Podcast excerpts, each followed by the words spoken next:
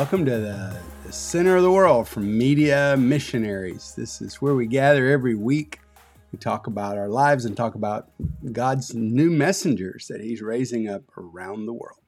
Well, uh, we're going to continue today our study about God's messengers and the kind of messenger that He is raising up around the world. That's why we're gathered, and that's why hopefully you're here because this world needs encouragement, it needs the gospel. And God is raising up a new kind of messenger who will speak for him to this generation. And we believe that is what that's why he's called you, and that's what he's called you to do. So we want to be here every week to encourage you and bring you um, uh, encouragement, training, networking with each other, uh, and an opportunity to continue your growth and development through courses that we have online and through some courses that are live and conducted in your country. So we're really excited about this new initiative uh, of the Media Light Network. And thank you for joining us again today. All right, well, today I want to go back to something that I brought up last week and uh, I think it's such an important point that I want to revisit it and dig down a little bit deeper. And that is the idea that we need uh, we need a new model for ministry in this generation because everything, you know, it's been changing anyway. It's just that we had a sudden surge with this virus.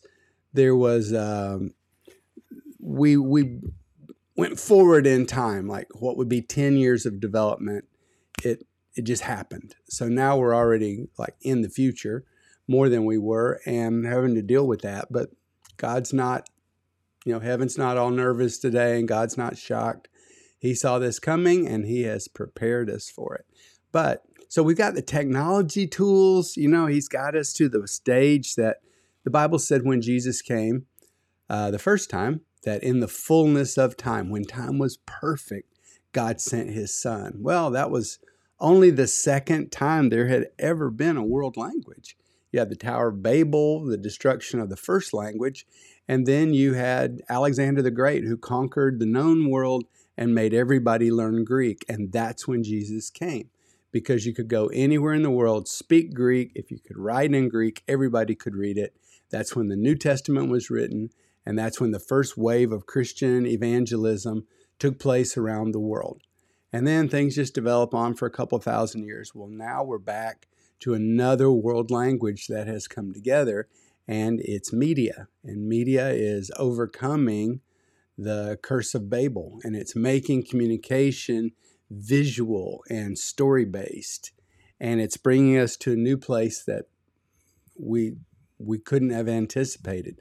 But everybody now has everything that you need to become a messenger, to get a, a doorway to your kind of people, uh, especially your kind of people all over the world. But I, I think in order for us to succeed, we're going to have to understand that when these times have shifted, we're in a different position than we've ever been before. And so today I want to talk to you about God's new messengers in Babylon. God's new messengers having to minister in Babylon. And basically, it's a it's a contrast between empire building and exile because in the early sections of the Old Testament you have the concept of empire building and you have Joshua and the children of Israel, and they are taking the promised land and they're like taking it. There's spiritual war. We're taking our cities, we're taking our land. And then David establishes it on firm footing God's government, God's nation, and they have this experience of being top, you know, the top dog. And for Christian people, uh, the first 300 years of our existence as a movement, we were horribly persecuted. And you don't find Christian buildings. Christians met in houses. They were locally persecuted first. And then later, the government of Rome came down on the church uh, under Nero and others, and there was just a great slaughter of Christian leaders. And this goes on for, for the first 300 years of our movement. But then the emperor gets born again. Actually, gets born. He accepts Jesus. I'm not going to say he was born again. He accepts the lordship of Jesus uh, because his family had gotten into his mother and his grandma, and they were introducing him to it. And his name was Constantine. And he establishes that he's the Christian army and they set themselves up as the Christian army and they go to war in Rome and he wins and he becomes the emperor of Rome and he establishes Istanbul, Turkey, which was Constantinople, and he the dividing line between Europe and Asia.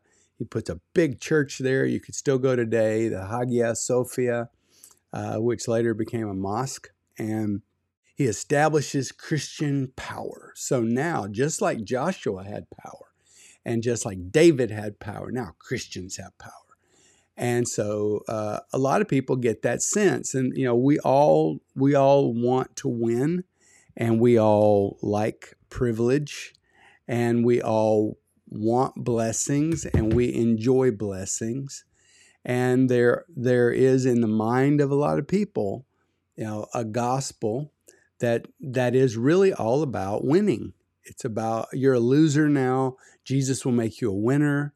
You're going to get more money if you, no matter what your is. Sort of like Jesus is your, um, he's your wild card, and every problem that life has, ah, I'm playing the Jesus card. Ah, I get healed. Oh no, my business is doing poorly. Oh yeah, I'm going to pray to Jesus. Bam, I get the Jesus card again. Now my business is beating your business, and it's competition, and it's that Christians want to be on top and, and for a lot of people, they think this is the gospel. And they don't understand what this does to evangelism, which is the heart of God. Lost people matter to God. When Jesus leaves, the one thing he said for the church to do was go to all the lost people in the world, go to all the other nations, go to the ones that have never heard, and bring them this message. I am bringing them back to the Father. They are included in God's family. And Paul's able to write there's no longer a dividing wall between the Jewish children of God and the non Jewish. He has wiped it out. Slave, free, rich, poor, male, female, it's, there's no wall. God is receiving everyone as his children. It's a beautiful message, but when we become competitors against others and we drag God into this, you know, there's so many like multi-level marketing companies and they bring God into it and yeah, yeah, yeah. Well, on the one hand, it's it's really great to endeavor to be a Christian business, but it's also the Bible talks about making merchandise out of God's people where you use churches for your network for selling your products and Anyway, that's one of my pet peeves. My point is when you start to think that being God's people means you're the top people, that in the competition between humans, you have just landed on top, all because of Jesus.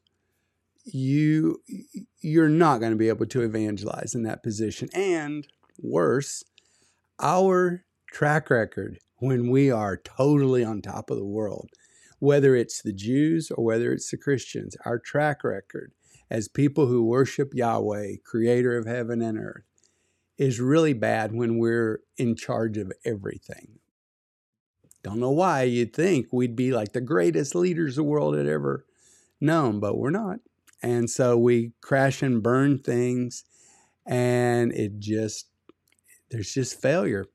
Uh, we we fail to live up to the standards of God. We lay the the the principles and the heart and the value system of God. We kind of lay it off to one side and say, yeah, well, you know, that's for church. This is business, and we run business and politics, and we can be rough and mean and heartless, and it's we're no different from the people in the world. So, what happened in the Old Testament to them? Has also happened to Christianity in this generation, and that is exile. Uh, we're in love with empire building, but what we need and what the gospel needs is exile.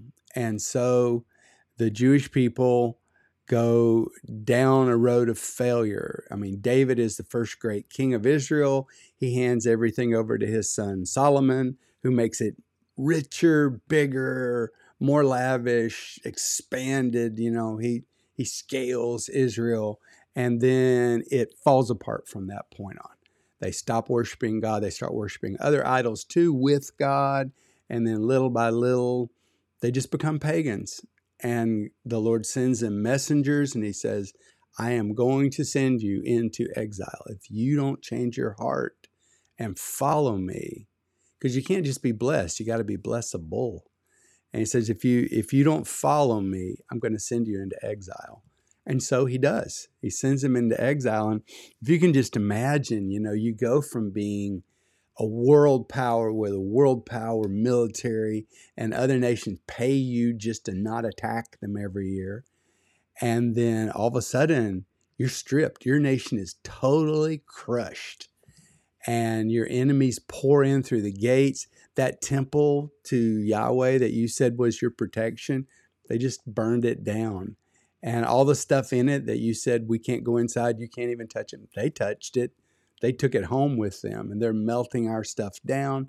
They're taking the gold. It's like they've totally wrecked our home city. They tore the walls down. They killed the government. There's no, we aren't a nation anymore. And then they took the Jews and they drag them into Babylon. And now you find yourself in a position as an exile where you have no political power, you have no status. Whatever status you used to have, it's gone.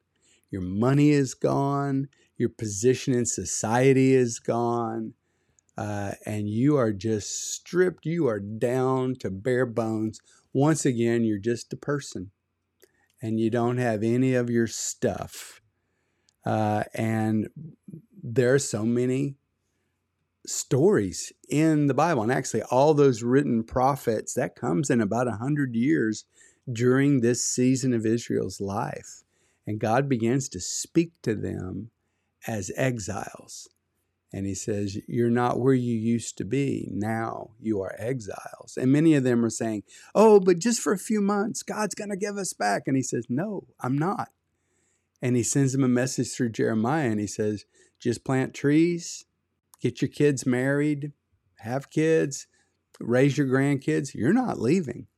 I am going to leave you in exile until I bring you home whenever I see that it's time for that. So now the Jews find themselves in an entirely different situation. They are foreigners in a strange land. They have no power in the competition between humans, they're the losers. They're never going to be winners. They they can they can try to have a life that's enjoyable, and they can find these moments, you know, of where food is good and family is with you. Uh, but they're never going to be on top of the world like they were before. And and you'd think that that would be so emotionally crippling, and you would think how can anybody speak for God now? You know, you've you're defeated, you're weak, you don't have any power. And yet there are all these stories in the Bible, and they're the big famous stories. You've got Abraham before uh, the pagan kings. You've got Joseph before the king of Egypt. You've got Moses before the king. And it's it's there's all these stories in the Old Testament of a Jew in the court of a powerful king. And they're no longer competitors to that king. He there's nothing about the Jew as God's representative in the Old Testament. There's nothing about that individual that makes them a threat. They're not a powerful person. They don't bring anything. The normal stuff, you know, that enters the throne room of a great king is all gone with them. And yet, they are unique. Because in all these stories, there are a few things that you'll always see in these stories. And the first one is that they there's something supernatural about them. They have a connection with the God. That they're not there representing the Jewish people and the Jewish power. They're there representing the God who made all the gods, the God who made all the humans, the God above everything, that God. And um, that's a unique position for them. And so kings recognize them because they're supernatural things. They God gives them revelation about dreams. He gives them visions about the future. He gives them wise advice. He gives them, but it's always that those people are supernaturally touched. There is a connection between them, even in all their brokenness, even in all their, uh, you know, the state they find themselves in, they are connected to this great God somehow. And they learn to respect the God connection in the life of these people. Second thing that you learn from these people is that they are the ones that make it to have a story about them. They are loyal to this God and to that relationship. They are loyal unto death. They will die rather than violate their loyalty to this God. And thirdly, they speak. They speak as the messengers of the great God. So they don't have to own a lot of stuff. They don't speak because of all this human power that they have. They speak because they represent Yahweh. Well, what's happening? They're the image of God. We were created to be the imagers of God, that we reflect God to the world. We, when they see us, they think about Him. And now, because you have nothing else, you're back in that position and you've got an anointed voice. And God starts to use them, and He uses them in the courts of the powerful, and He uses them um, in Babylon. And I think instead of looking for our models in stories like Joshua, where we're going to take this city and take our town for Jesus, and I think we have to understand that we are in Babylon and that we will usually, when you're in exile, it's for life. You're not getting out, your circumstances are not going to change. But you end up with all of these situations. Like Daniel's book is just an amazing, uh, it's an amazing read, all the things that happen. But the one that he had a relationship with many different kings because his career spans decades he has a uh, this one king, King Nebuchadnezzar, and he and Daniel have this relationship. They're not like best buddies, but uh, Daniel is a man that when the king really wants to know the truth about something, he goes to him. And this king has a, he's the same king that threw Shadrach, Meshach, and Abednego into the fiery furnace. And now he, in chapter four, the king, there's this insert where the king tells his own story of, I was in my palace, verse 4, chapter 4. I was at rest in my house, flourishing in my palace. But I saw a dream which made me afraid, and the thoughts on my bed, the visions of my head, they troubled me. And I issued a decree to bring all the wise men to interpret the dream, and the magicians and astrologers, Chaldeans and the soothsayers came in, and I told them the dream, but they did not make known to me its interpretation. But at last, Daniel came before me. Now, this is here's the environment that Daniel lives in, okay? It's not a God centric, you know, Yahweh worshiping environment. He says, at last, Daniel came before me. His name is Belteshazzar. The king renamed him instead of Daniel, Elohim, you know, God, our God. He names him, he said, I named him according to the name of my God, and in him is the spirit of the holy God. And I told the dream before him, and he, he tells him the dream. And then Daniel sits there and he's uh, he's just verse 19 says then daniel was astonished for a time. His thoughts troubled him. So the king spoke and said belteshazzar do not let the dream trouble you and daniel answered and said my lord may the dream concern those who hate you may the interpretation be about your enemies because the tree anyway, the tree is you. The king has had this dream. And but this is the part I want to get. Uh, Daniel turns on him and he says, verse 27 Therefore, O king, let my advice be acceptable to you. Break off your sins by being righteous, break off your iniquities by showing mercy to the poor, and perhaps there will be a lengthening of your prosperity. You know, Daniel is in a position to speak even to powerful kings, and he does not hold back. Can you imagine telling? I mean, kings in those days, you just give them bad food, they cut your head off.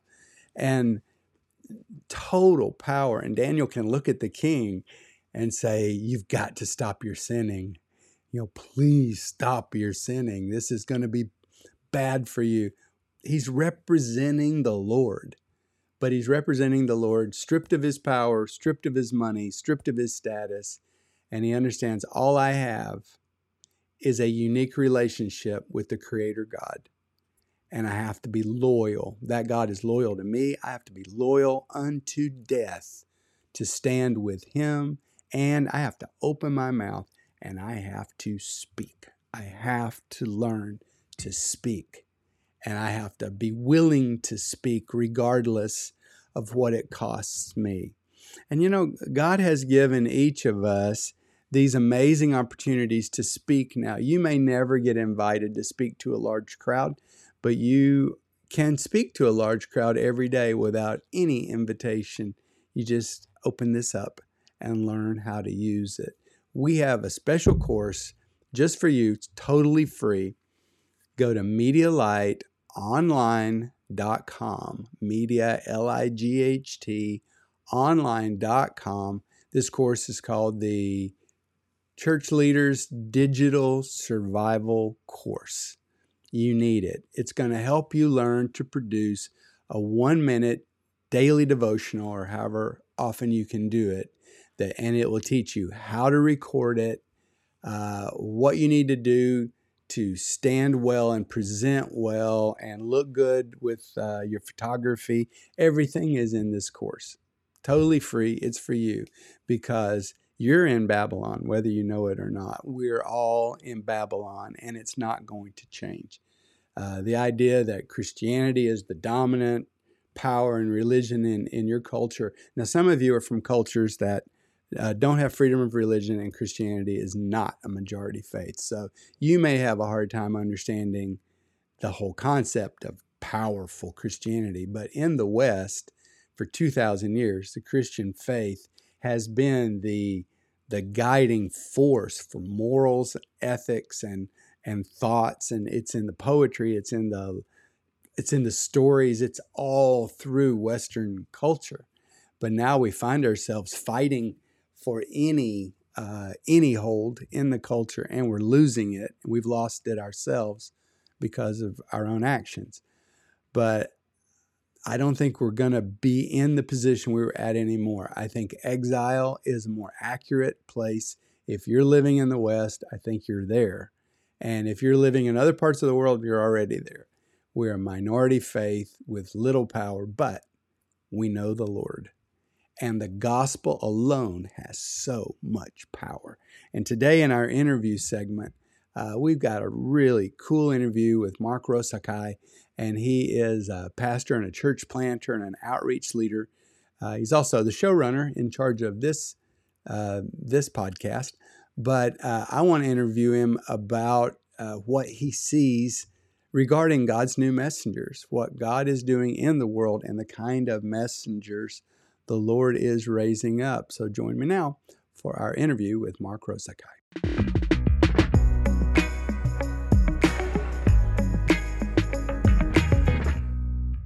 All right. Well, we're so glad to have tonight on the interview segment Mark Rosakai. And I've known Mark for many, many years, and I've known him as a, a person within the church, and he's trying to lead uh, the activities of the church and keep them focused on outreach. Everything from student center outreaches to uh, church planting outreaches, and now a big adventure uh, at the turn of the year to a whole nother kind of outreach. And We'll talk about that in a little bit. But I think uh, Mark is going to have a, a very important perspective from the side of the church to say what the role of God's messengers has always been and what is changing in the world and what we need to see happen now in God's new messenger. So, really glad to have you here with us tonight, Mark. Welcome.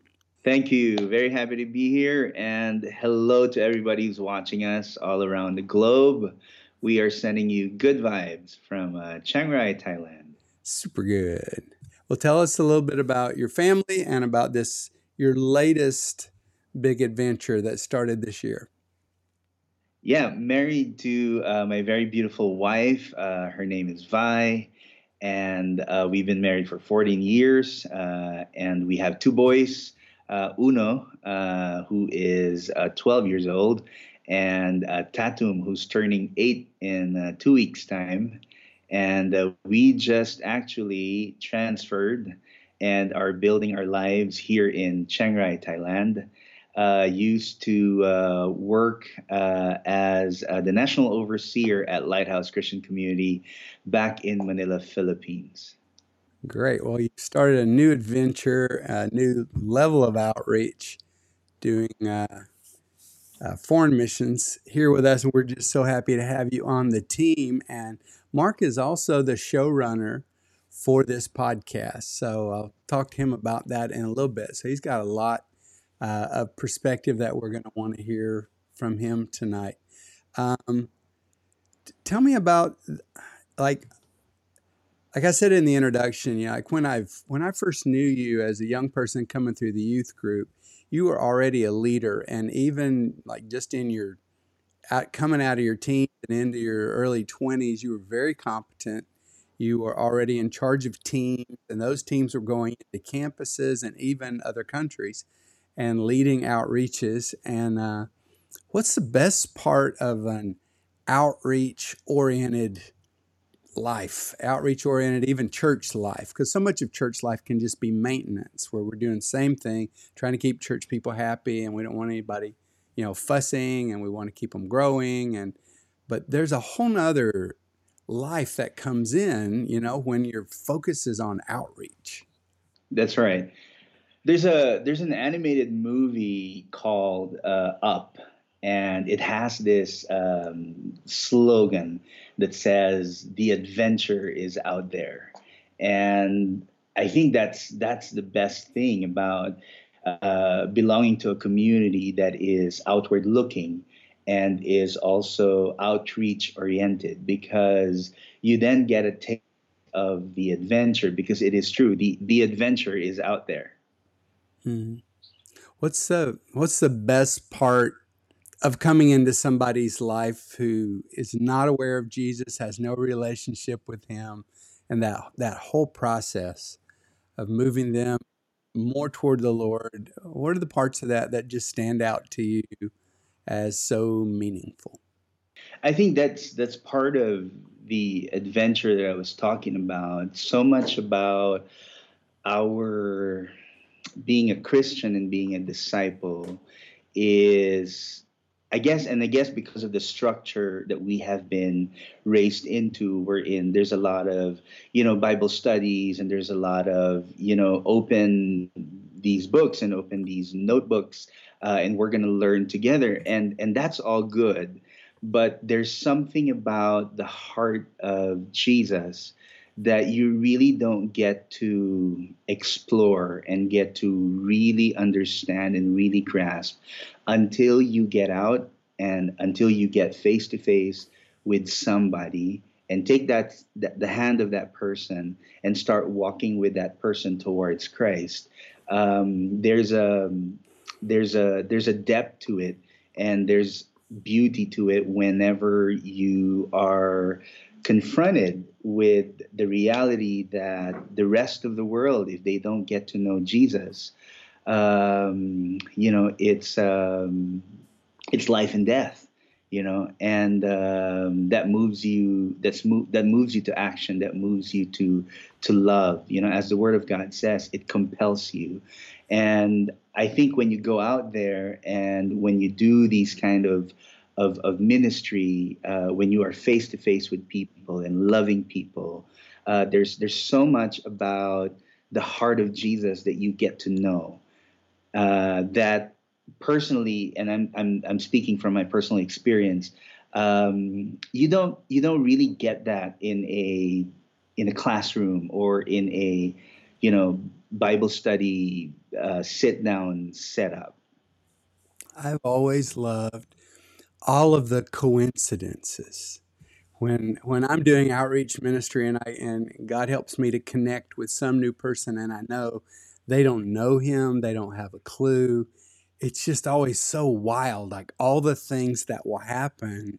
And I kind of think that's one of the jobs of an angel, you know, is organizing them. They just happened to have missed their flight, and that's why they were sitting in this seat and and you asked this question and they were just reading a book about that and you know kind of just like that story in the book of acts where the man's in the chariot you know and and philip is able to just walk up beside him and jump straight into this conversation and you know when you're Yeah. in a moment like that you don't need to go slow and try to work yourself into a friendship you just you just appear like an angel and you just go straight to the heart of it and it's just it's uh, it's just fascinating. It's a work of the Holy Spirit, and He has brought us to be His messengers.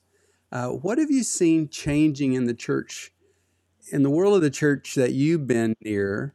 Uh, what's been changing in the last, let's say, 10 or 15 years?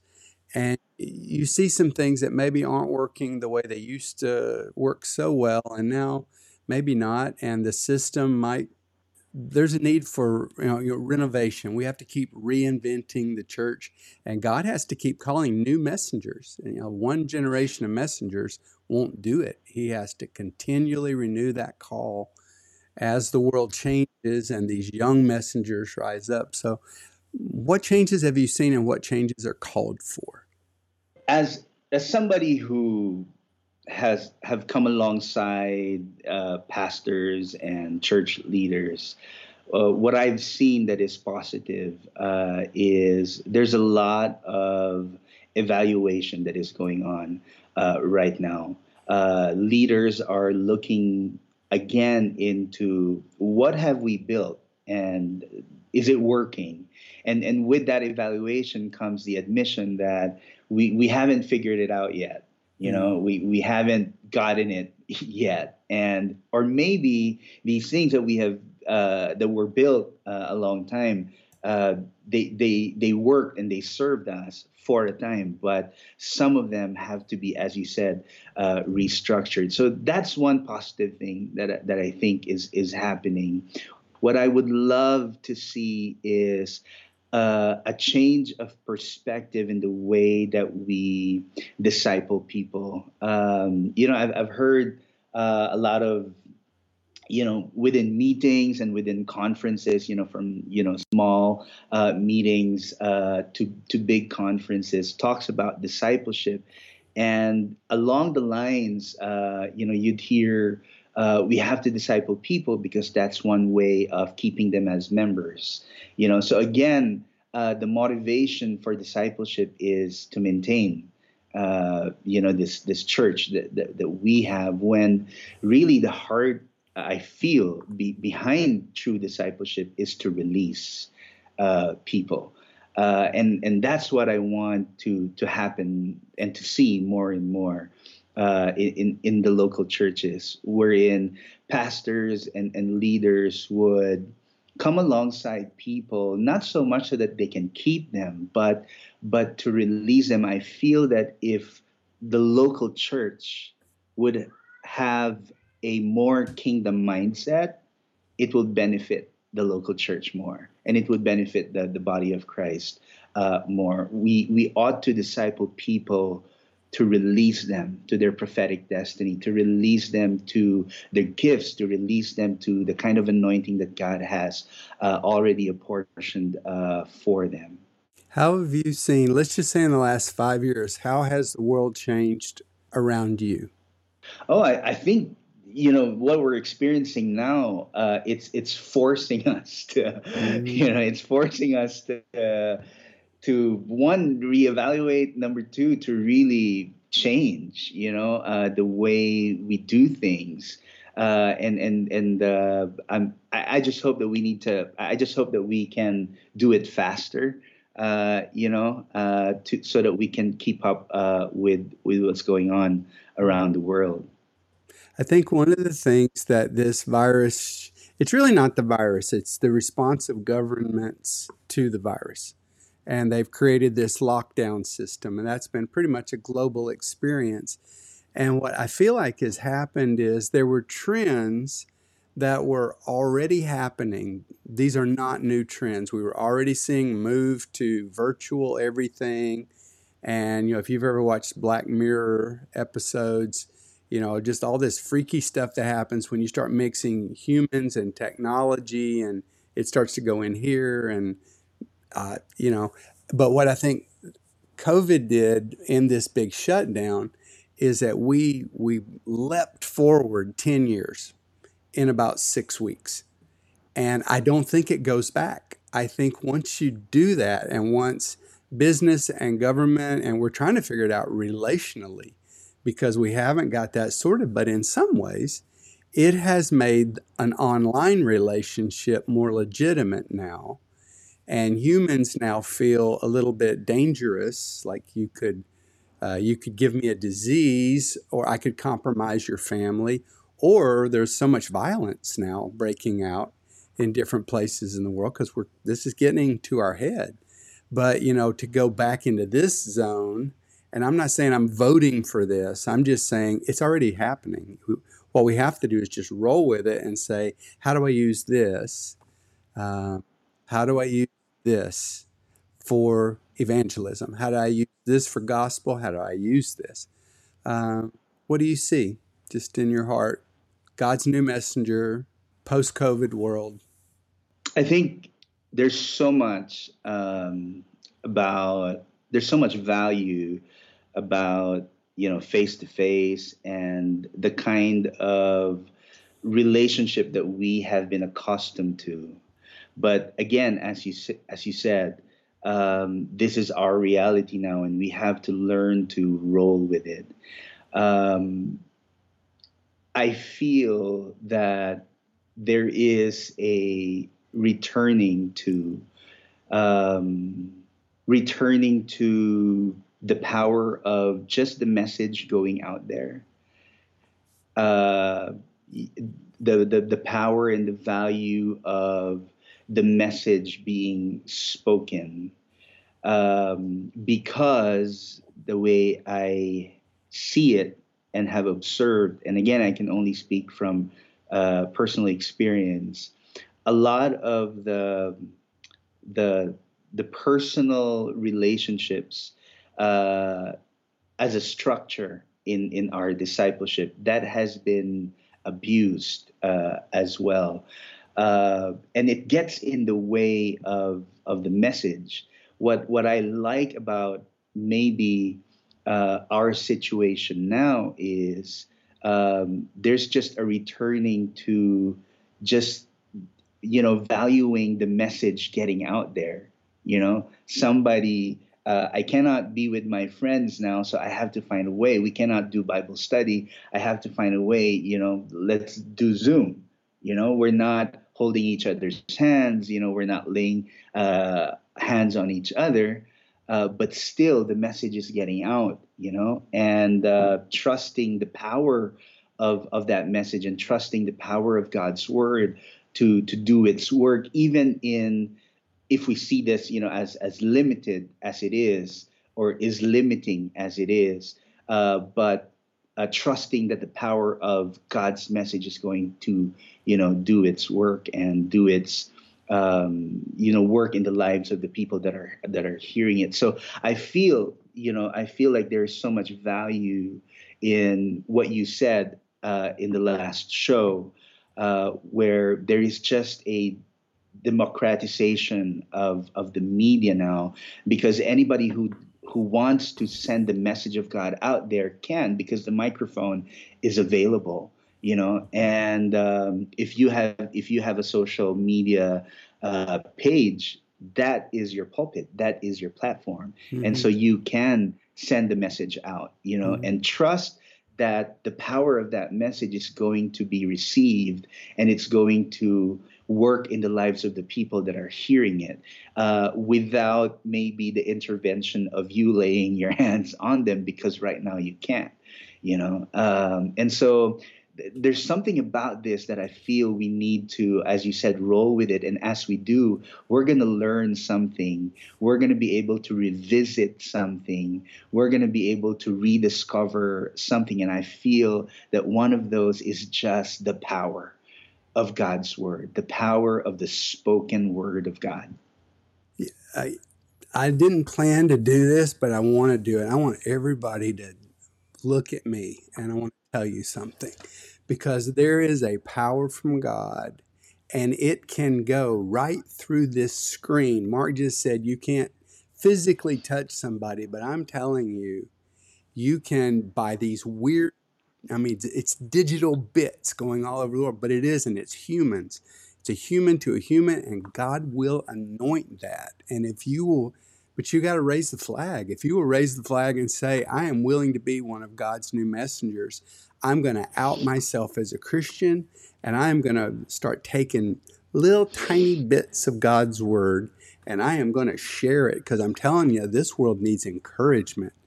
Uh, we've got 300% suicide rates in just 90 days. People are falling apart because of this.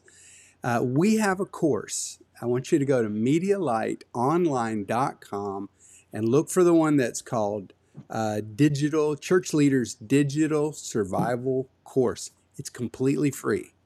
We're going to teach you how to do a one minute devotional where you can get God's word out. And the important thing is what happens after that because they're going to write you back. Just last week, uh, from the episode that we aired on Facebook, so many people joined and we didn't know them. And so Sherry began a conversation with one lady in particular uh, who's been raised in the Middle East and they've just had such a beautiful friendship. They probably spent 20 hours this week uh, chatting back and forth with each other, getting to know each other's story.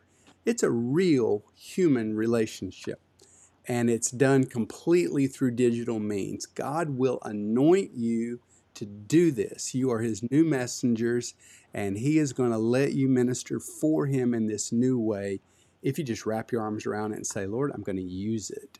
Uh, Mark, you're the showrunner for this this whole project, so let's just close with that. What what's in your heart that you hope to see coming out of these weekly meetings, this this meetup that we do every week on Tuesdays?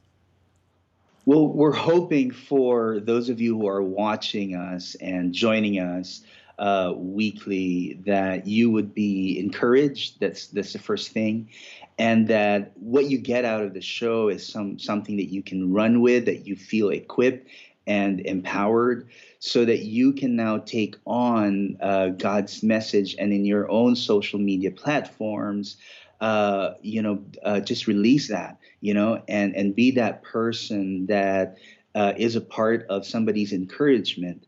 Uh, you know, on a on a daily basis, if if you'd like to, um, you know, uh, God is raising uh, a brand new messengers, a new breed of messengers right now. I'm I'm sure everybody is um, missing, you know, that that bit of uh, the church we're in. We can see each other and we can meet and we can hold each other's hands and we can lay uh, our hands on each other. I'm sure we, we we all miss that. I miss that. I love that part of the church, but right now we cannot do that.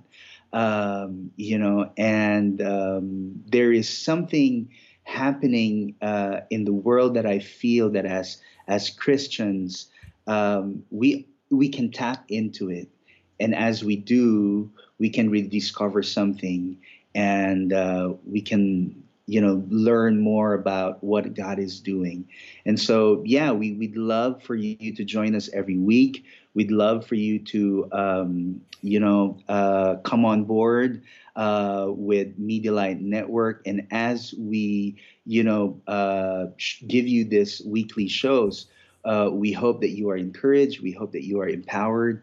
We hope that you feel that you are equipped so that you can be God's messengers in your own circle of friends and using your social media platform as your pulpit, uh, you know, to spread God's message and spread God's love. All right, Mark, thank you so much for being here with us tonight on the MediaLight Network. Bye, everybody.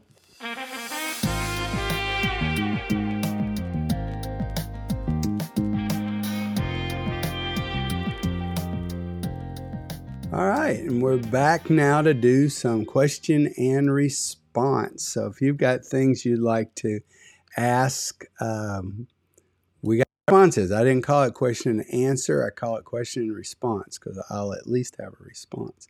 Uh, Mucha Sarah Torres asks, What advice would you give new digital messengers in this Babylon where the mentality is really like Babylon?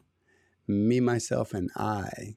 Well, I think you've already highlighted one thing, and that is we have to have a different mentality.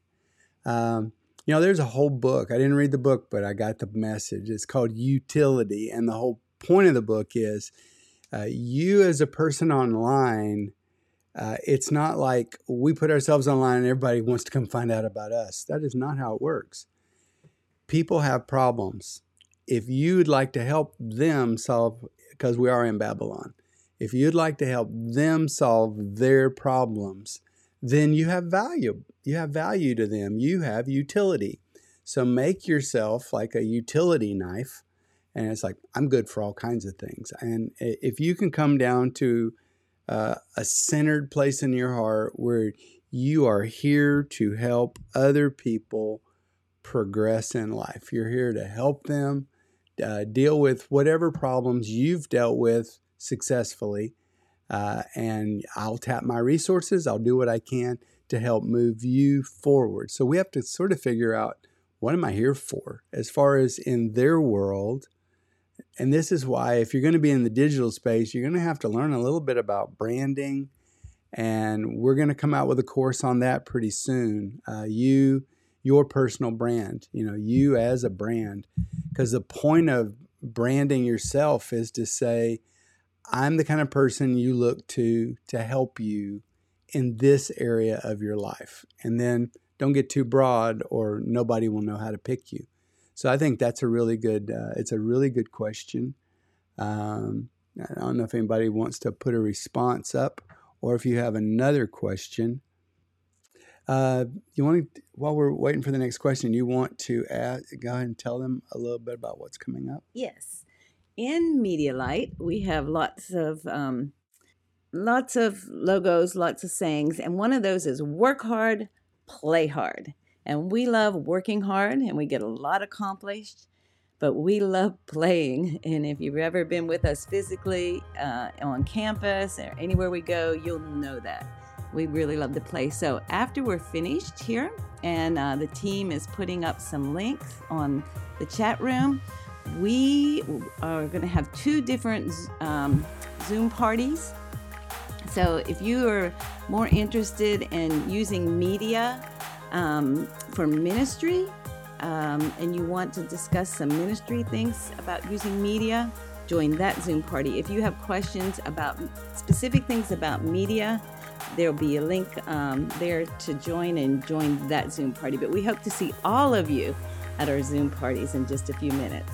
All right, so that's all for us. This mic is yours.